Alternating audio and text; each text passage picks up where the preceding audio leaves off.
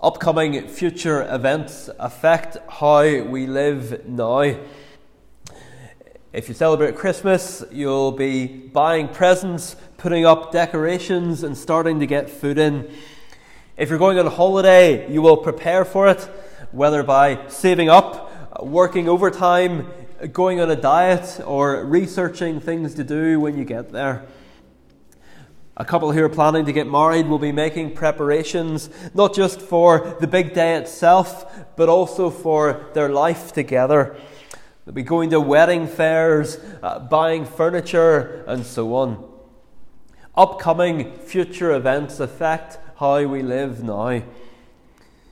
If we have a big event in our calendar in the next few months, uh, we'll not just start thinking about it and preparing for it the day before.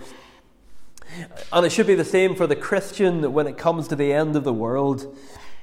Uh, that coming future event, uh, which as we've seen over the last few weeks, is certain, despite what the scoffers will say. That coming future event should affect how we live now. Uh, and that's Peter's point in these final verses of this letter.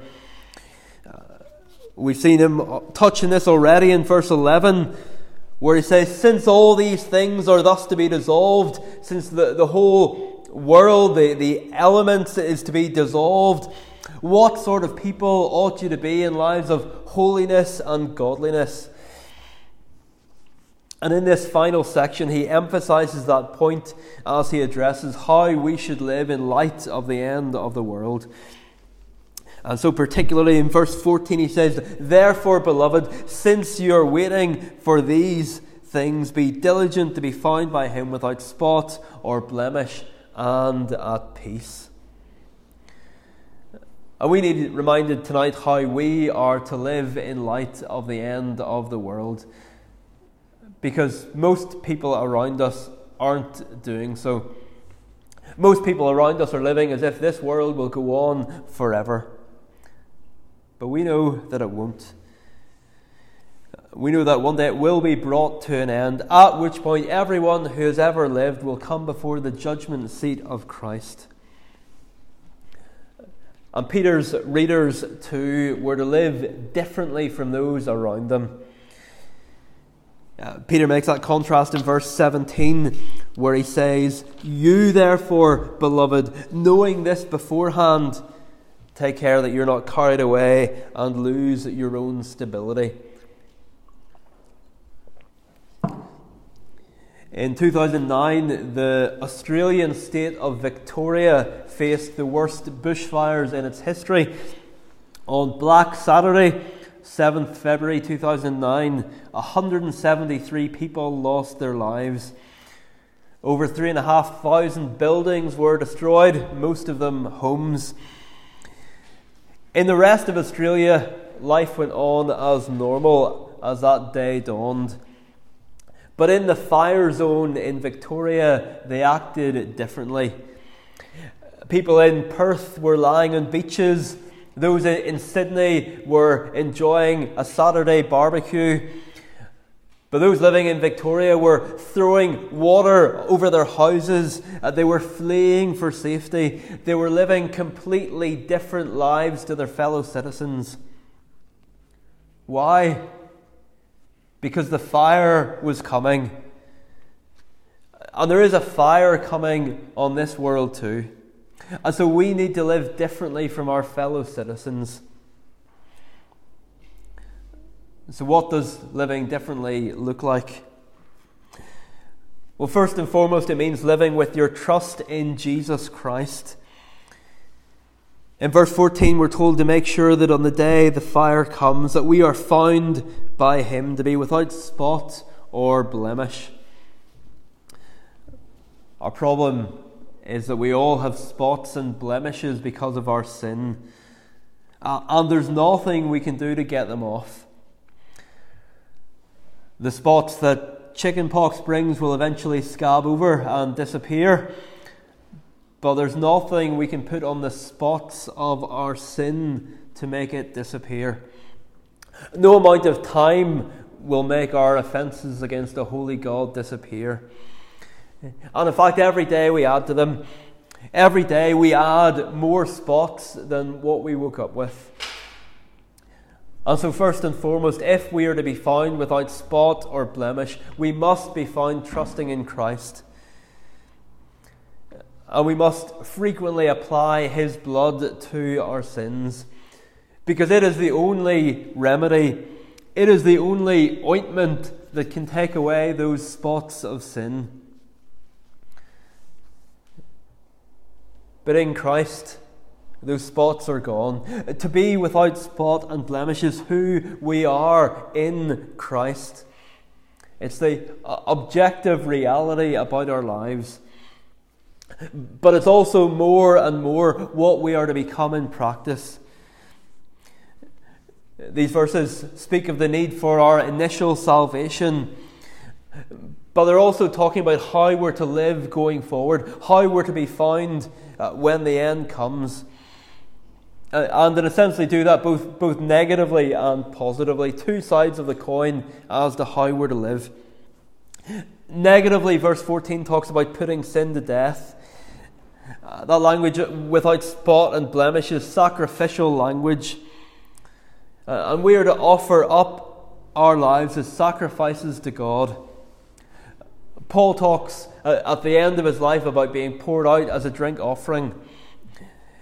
Uh, he says elsewhere in one of the verses we looked at from Romans 12, last Lord's Day morning, Romans 12, verse 1 present your bodies as a living sacrifice, holy and acceptable to God. By the Holy Spirit's help, we are to seek to put to death our besetting sins.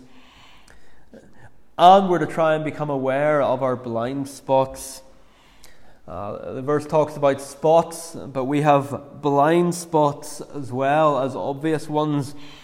Uh, we have spots that other people can see that we can't. Uh,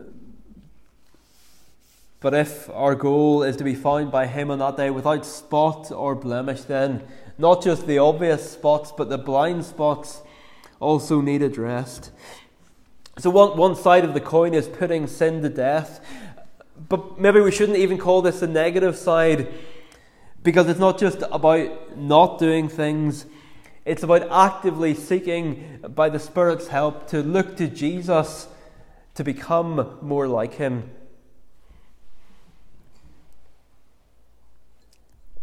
What do you think of when you hear a phrase like putting sin to death? Or the older uh, phrase for it, which is the, the mortification of sin. Well, we can easily think about it being what we do by our own efforts. That Jesus has saved us, but then it's left to us to, to, to, to, to put our sin to death. Or, or, even if we think of it as something that we do with the Holy Spirit's help, we can still think of it as just about looking inward, uh, about trying to see what's wrong and changing it. But actually, if we just look inward, we miss the help that we need because the very help that we need to put sin to death comes from looking outside of ourselves. It comes from looking to Jesus. John Owen finishes his classic book in the mortification of sin on putting sin to death by urging us to look to Jesus. He says, By faith, ponder, think about that you are in no way able to conquer your sin and that you're weary of fighting it, and though you are ready to faint, there is enough in Jesus Christ to give you relief. Uh, and after all, is that not what helped the prodigal son when he was at his wits' end? He was in despair, but he knew there was enough bread in his father's house to keep him alive. And that's what will keep us going in the Christian life. Knowing that there's enough bread in our Father's house to help keep us fighting sin and to help keep us going as Christians. Another Puritan asked the question Are you afflicted with the remainders of lust and corruptions? Still look to Jesus. No list is so strong, but he can easily mortify it. His death has a killing power against sin. So apply the blood of Jesus to the spots of past sins and to your struggles with current sins. It's the only ointment that will work. Apply the blood of Jesus to your sins. Don't try and struggle on in your battle with sin uh, without looking to Jesus. Uh, and so, one side of the coin is putting uh, sin to death. But the other side of the coin, and what we're to be doing uh, in light of the end of the world, verse 18 is to grow in the grace and knowledge of our Lord and Saviour, Jesus Christ. Some coming future events can leave us in a bit of a panic. I'm going on holiday in the morning and I'm not packed. It's Christmas in less than a month, and there's so much to do. But Peter, at the end of verse 17, doesn't want us to lose our stability.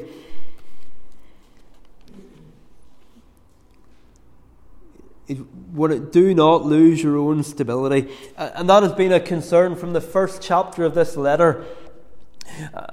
I know it seems a while ago now, but if you look back to chapter 1, verse 5, you'll see a list of things we're to supplement our faith with virtue, knowledge, self control, godliness, brotherly affection, and love.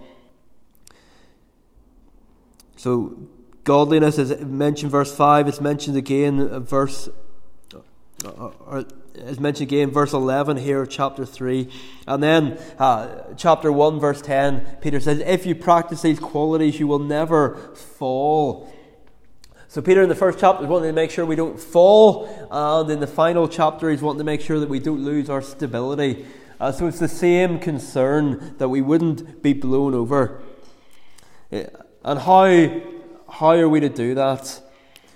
Well, verse 18 by growing in the grace and knowledge of our Lord and Saviour, Jesus Christ the one who embodied virtue, self control, godliness, brotherly affection, and love in a way never seen before or since. We've uh, had a lot of wind over the last few days. Uh, and if there are trees that are dead, if there are trees that have stopped growing, those will be the trees in greatest danger of being blown down in the storm. And it's the same with the Christian. However long you've been a Christian, this command tells you that there is still scope for you to grow in the grace and knowledge of the Lord Jesus Christ. That this is still a command for you. And that no matter how long you may have been a Christian for, the moment you stop growing, you're in danger. The world, the flesh, and the devil are arrayed against us. We are rowing against the wind. And if we stop rowing, it will be hard to start again. If we stop rowing, we'll be blown backwards. So we need to keep going forwards, rowing in the strength God supplies, and with the Holy Spirit filling our sail.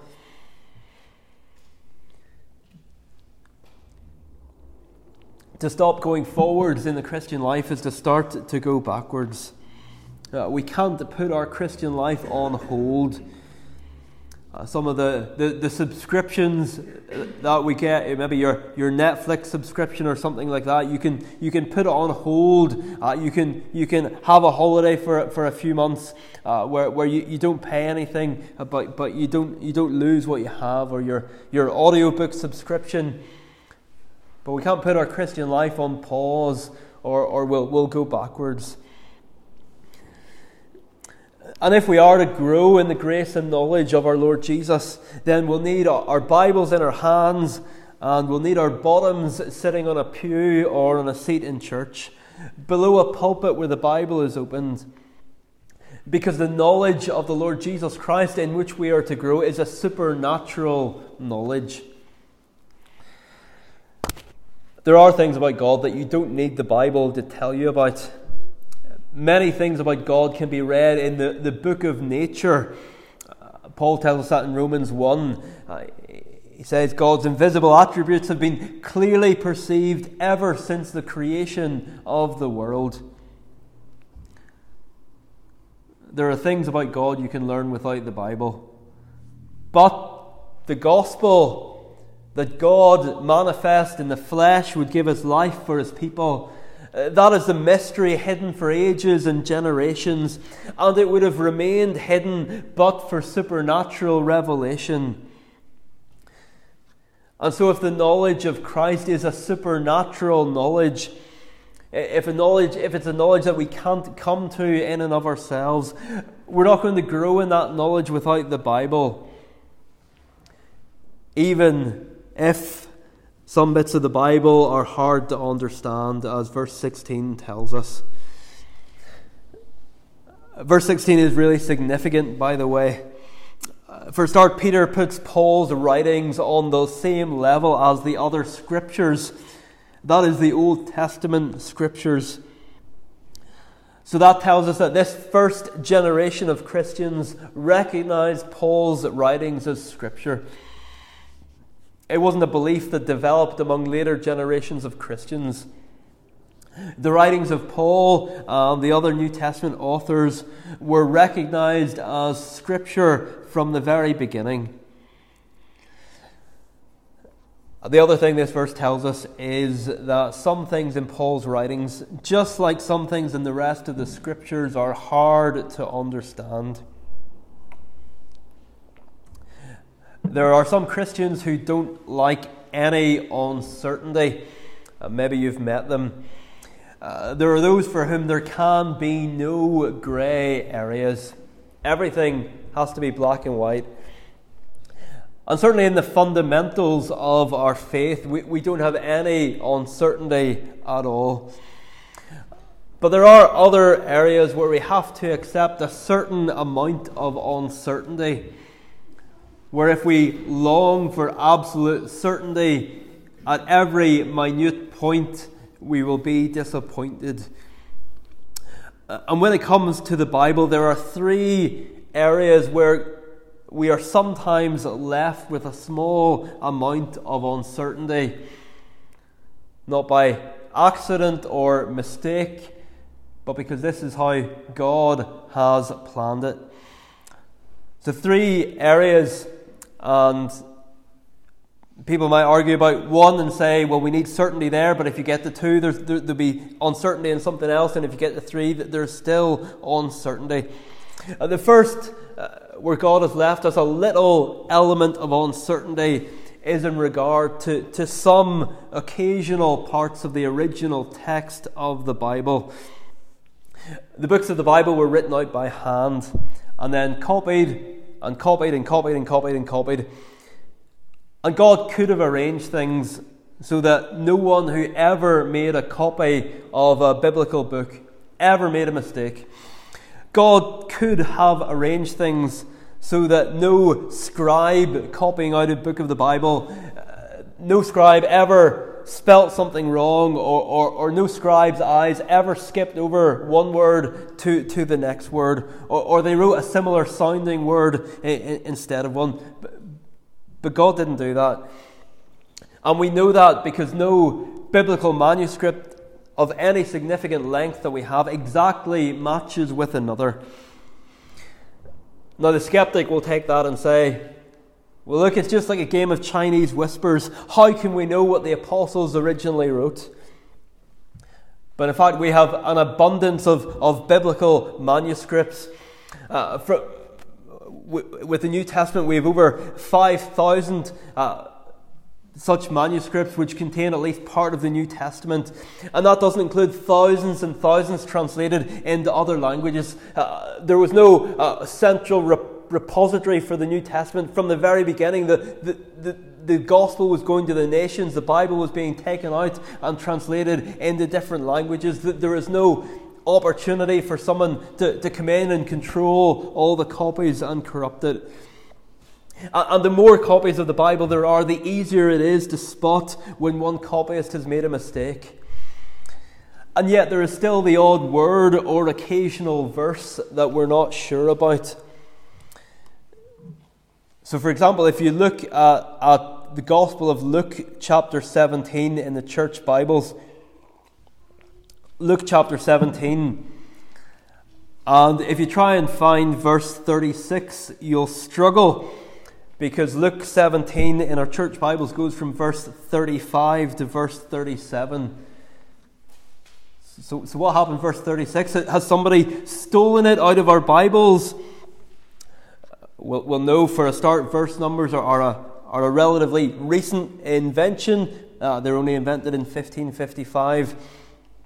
Uh, as well as that, if you've Luke 17 open, there, there's a little footnote after verse 35, uh, point you down to the bottom of the page.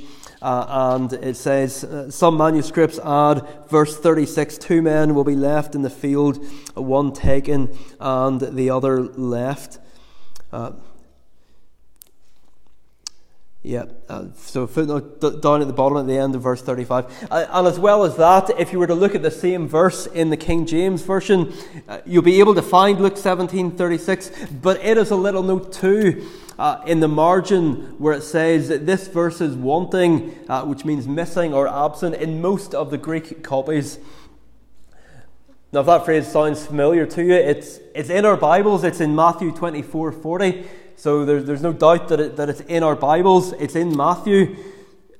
But if it's not in most of the Greek manuscripts of Luke, but it is in Matthew, the most likely explanation, not the only explanation, the most likely explanation is that someone copying Luke's version, but who knew Matthew's version off by heart, accidentally added those familiar words. But even 400 plus years ago, there was uncertainty about whether the verse was original or not. The King James translators, they, they knew that and they wanted to alert their readers to it. Uh, they left the verse in, but they included a note, whereas modern versions tend to leave it out but include a note. Uh, because in the last 400 years, more manuscripts and older manuscripts have been discovered which also don't have the verse. And there are other places where similar things have happened, but it's harder to decide whether certain words should be in or out. But it doesn't affect any doctrine. These uncertainties are so far from accepting the fundamentals of the faith that they don't even affect any minor doctrine. Uh, to quote James Bannerman, who was an early free church minister, he said, God didn't promise to miraculously protect the inspired manuscripts from the unintentional error, errors of copyists who would come later. But at the same time, as Bannerman goes on to say, to all practical intents and purposes, we have a copy of the original text as it was when the biblical authors first wrote it. To all practical intents and purposes, we have the Bible directly as it came from the original authors, just as before the invention of the printing press, uh, people who had Bibles that were hand copied, you put them together, none of them are going to match perfectly. There are going to be blemishes here and there because that's what human copying something does. But whether we like it or not, God has left us with some minor uncertainty about occasional parts of the text of the Bible. But even if he hadn't, even if he hadn't, the next level of minor uncertainty that we have to deal with comes with, with translation. Especially if there's a word in one of the original languages that only occurs once in the Bible. Uh, and we can't look at, at, where it's used elsewhere uh, for, for, to, to help understand it. And again, the, the King James tr- translators, they knew this, they pointed it out. Uh, they wrote a brilliant introduction called From the Translators to the Readers, which sadly is hardly ever included in King James Bibles today. Uh, but in their introduction, they basically held up their hands and said, Look, there are some words here that we're not sure about, whether that's words that only occur once, or whether it's the names of certain birds and beasts and precious stones. And then they, they quoted St. Augustine, who said, It is better to make doubt of those things that are secret than to strive about those that are uncertain. Now, again, in the last 400 years, there have been discoveries of other documents in the original languages that give us other examples of how some of those words were used. But still, there are places where we're not quite sure. Even this morning, if, if you go back to, to the verse we looked at, Romans 12 and verse 10, that phrase uh, about our, our responsibility to treat one another with honour, different Bibles will translate it slightly differently. There's not an issue in terms of the original text, there's no doubt about that. Uh, but just exactly how it should be translated, uh, we're not completely sure. Uh, so, some versions go one way, some go another. But the point, not, not even the, the point of the whole verse, the point even of the phrase is clear that we are to honour one another. So even if there was no uncertainty about the original text, and there's a tiny, tiny bit, but even if there was none, uh, there would be occasional uncertainty about how to translate it. But even if there's no uncertainty about either of those things, even if there's no uncertainty about the, the text, no uncertainty about how to translate it, there would still be occasional uncertainty about how to translate it. And once again, the vast majority of the Bible is absolutely clear. Uh, our problem uh, most of the time is not that we don't understand the Bible, but that we do understand the Bible.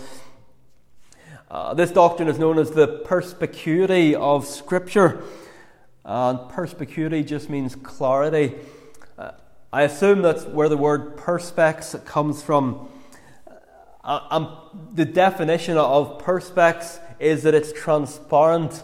You can see through it. It's not cloudy. It's designed to let you see things, not to stop you seeing things. Uh, and so, contrary to Roman Catholicism, which has tried to keep the Bible out of people's hands, or, or, or made people think that they need their priest to interpret it for them. Protestantism has given people the Bible uh, and said, go and read it because we believe the Bible is clear. It's perspex, it's not wood. But still, there are parts that are hard to understand. And our confession of faith gets a balance beautifully when it says, All things in Scripture are not alike plain in themselves, nor alike clear unto all. Yet, those things that are necessary to be known, believed, and observed for salvation are so clearly propounded and opened in some place of Scripture or another that not only the educated but also the uneducated, in a due use of the ordinary means, may attain a sufficient understanding of them. So some, some things are not equally clear, but everything necessary to be known and believed for salvation is crystal clear. It's unbelievably clear. But there are some parts that are hard to understand. Hard doesn't mean impossible, but not straightforward. And so beware the person who comes to the passage that people have wrestled with down through the ages and still have been left a bit uncertain by. Beware of the person who comes to that passage and says, This is all absolutely clear. There is no doubt about any of it. My interpretation is the only valid one. Anyone who doesn't uh, agree with me just isn't spiritual enough. God, in His wisdom, has left us with a certain level of uncertainty in terms of text, in terms of translation, and in terms of interpretation. What we need to know is absolutely clear. But he's left us with just a little bit of uncertainty in these areas. Uh, we might wish that he hadn't, but he has.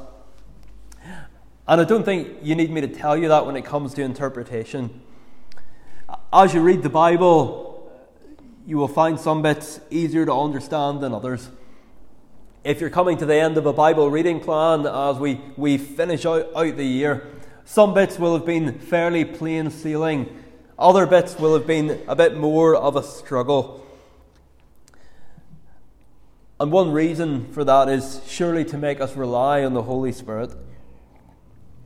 That we might look to Him to help us understand the words He breathed out. That we wouldn't just casually open our Bibles and think, well, I know all this, I can understand it all in my own strength.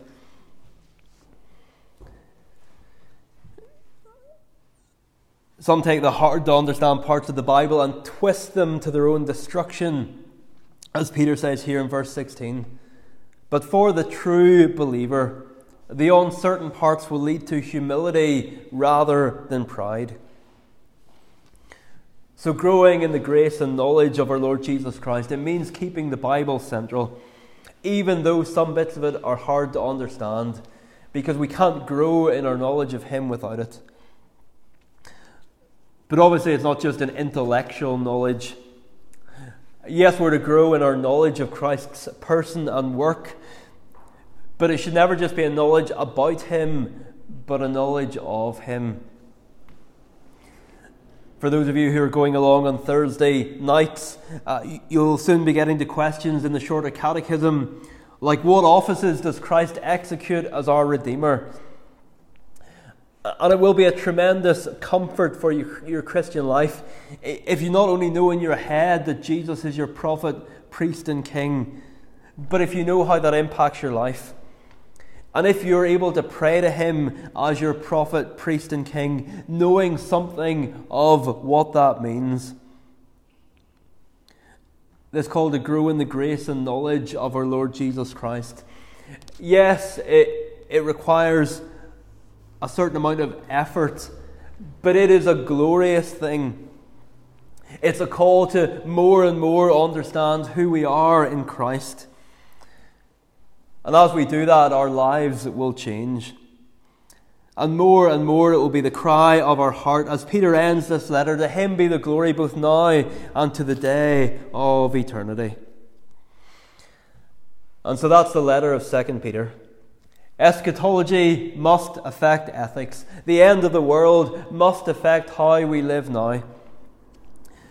And despite what those around us are doing, our role is not to panic but to remain stable and to grow in the grace and knowledge of our Lord and Saviour Jesus Christ.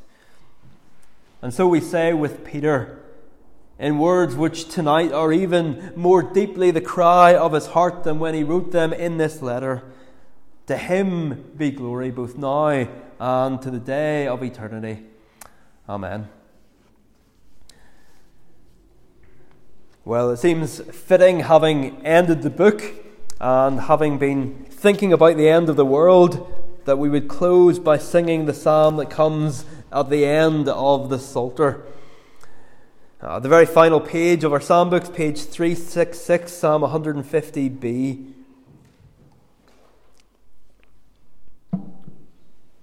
Uh, the tune will be 260